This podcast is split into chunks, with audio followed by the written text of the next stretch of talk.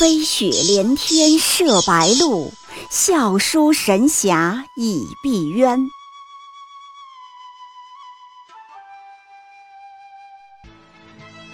如果说古龙的小说像冰水，越喝越觉得心寒，写透了人情凉薄，那么金庸的小说就像烈酒，起初苦涩艰深，入口醇厚，回味无穷。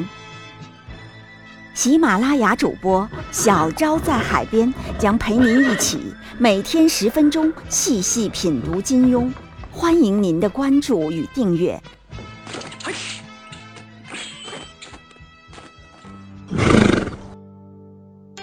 第十八集，金庸说有一类人是所有人的共同敌人。今天我们来说说峨眉派，来讲讲职场礼数。我们的公司、我们的单位、我们的职场就好像一个大门派，好比峨眉派。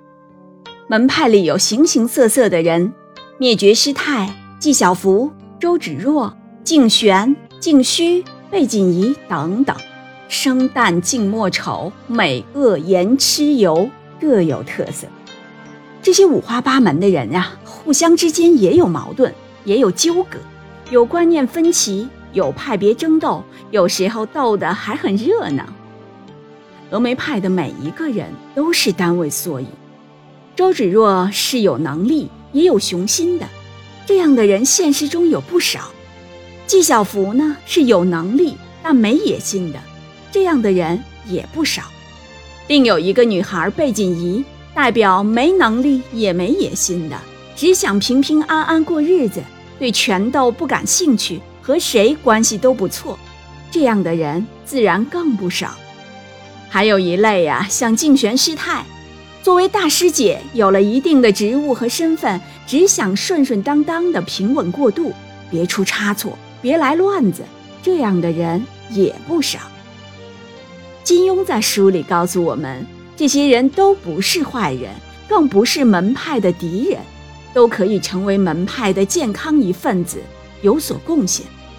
一个人有没有能力，有没有雄心，想出头也好，想安稳也好，也属个人选择。他们互相之间也完全没有你死我活的必要。周芷若和纪晓芙，假如同时都在门派，能有什么仇？没仇啊！但唯独有一类人是峨眉派里所有人的共同敌人，是唯一的一种害群之马，就是一个角色，像丁敏君这样的人。具体是什么样的人呢？就是无时无刻不想揪人、逗人、整人的人。你看看小说就知道了。丁敏君从头到尾就只做了一件事，也只会做一件事，那就是揪人、逗人、整人。纪晓芙红的时候就揪纪晓芙、斗纪晓芙；周芷若红的时候就揪周芷若、斗周芷若，非要揪住、斗倒、整垮为止。丁敏君武功差劲，才智平庸，就连长相都没有纪晓芙、周芷若好看。但又好权势，非要觊觎个掌门铁指环。要知道，喜欢揪人斗人的这一类，都是业务差劲而又野心极大的，绝不肯踏踏实实干工作，凭本事进步。要是凭真本事，他丁敏君就是投胎一百次，也不够得到铁指环的。怎么办？便只有一个揪人、整人，拿别人的人头和鲜血来走捷径。斗什么人呢？第一，斗当红的，斗倒了影响最大；第二，斗他嫉妒的，必须搞臭，搞垮而后快，甚至幻想取而代之；第三是斗好人，越是讲道理、讲理性的，越要斗，因为对方的存在就是对他们的侮辱，而且会破坏他们的生存环境；第四呢，是猜测上司的意思。估摸着谁不讨喜就去斗谁，可惜因为层次太低呀，老是会错上司的意，在书上挨了灭绝师太的耳光子。丁敏君盯上了人之后，便会百般的罗织罪名，周纳声闻，挖坟、撬棺材板儿，别人尿过的试管，他也要过一过口，鉴定一下有没有问题；别人的便便，他也要尝一尝，看看有没有素材可以举报，甚至还反刍。哎呀，好恶心！细品慢品，以免浪费材料。试管品的多了，总能找出点尿味来。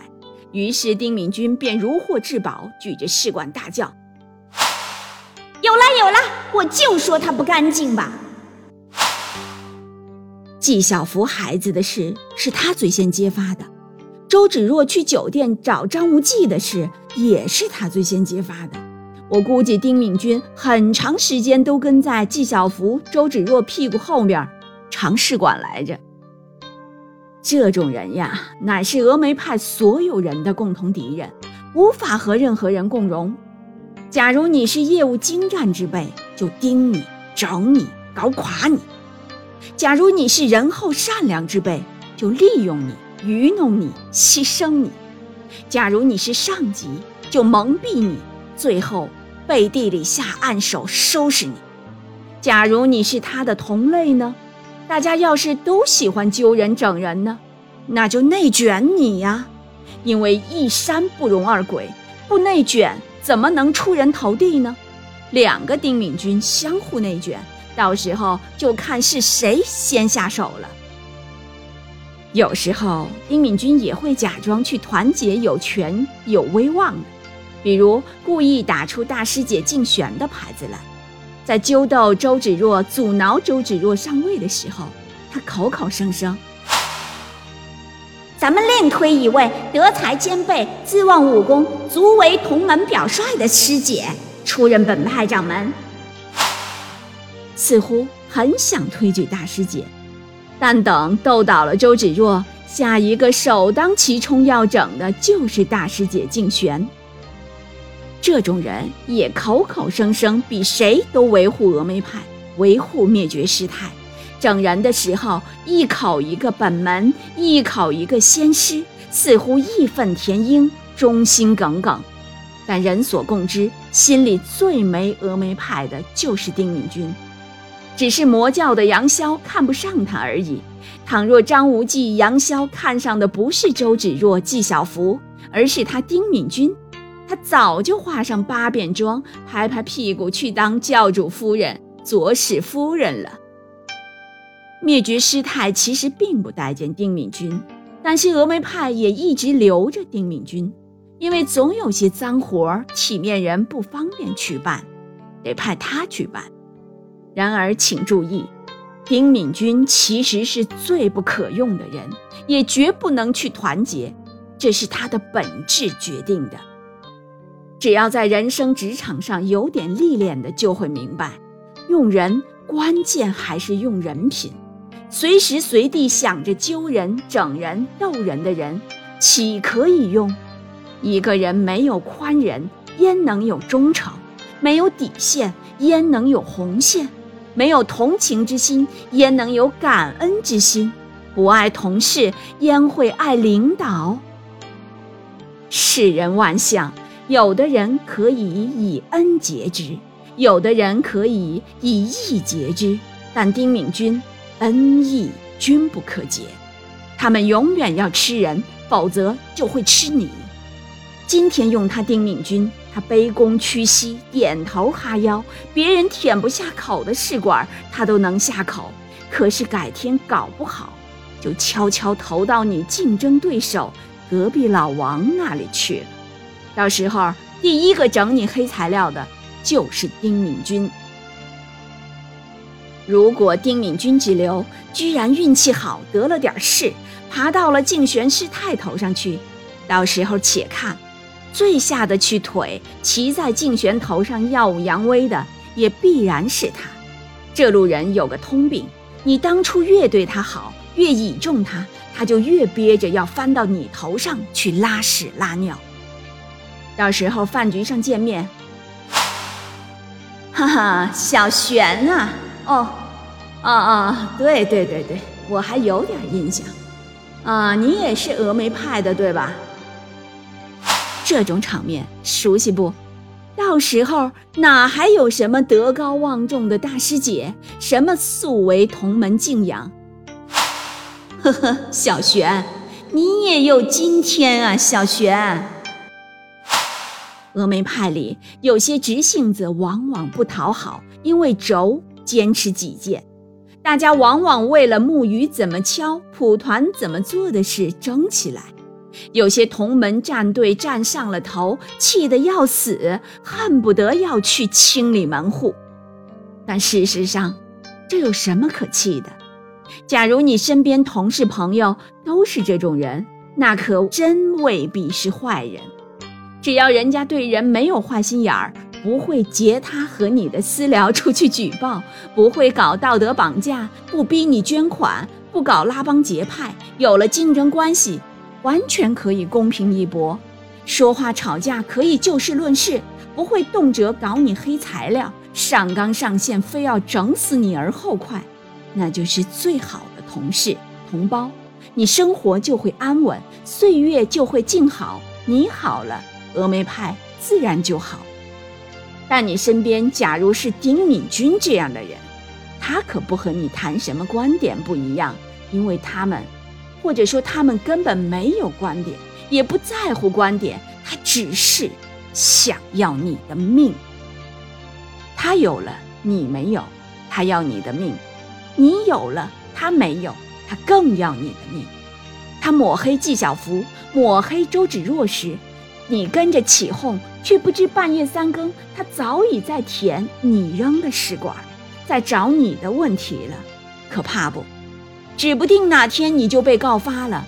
你哪年哪月的笔记、论文有啥啥啥事儿？你前女友、前男友怎么怎么地，也都上纲上线的上了他的状子了。你愿意身边是这种人吗？金庸老爷子啊，是非常睿智的。峨眉派里最恨灭绝师太的人是谁？居然就是丁敏君。书上没写过任何峨眉弟子恨师傅的，连被打死的纪晓芙都没有，却多次写丁敏君内心深恨灭绝师太，深怨师傅，妒恨交迸。倘若能给他三支毒箭，可以干掉三个人。那名单上未必会有杨逍、张无忌，但一定有一个人灭绝师太。所以说，做领导的心里啊，必须有一个基本的底线，那就是谁会真正把箭射向你？是纪晓芙、周芷若，还是丁敏君？不晓得灭绝师太自己心里明白不明白？最后啊。还想和大家聊一聊，著名的小说《芙蓉镇》里也写过一个专爱揪人整人的二六子，男版丁敏君，叫做王秋社。他最喜欢的事就是运动了，一运动才能整人，才能上位欺男霸女。后来社会好了，安稳了，人心思定，这家伙不能当风云人物了，只能当回二六子了，就发了疯，天天沿街去喊。运动了，运动了，做梦都在想着搞运动。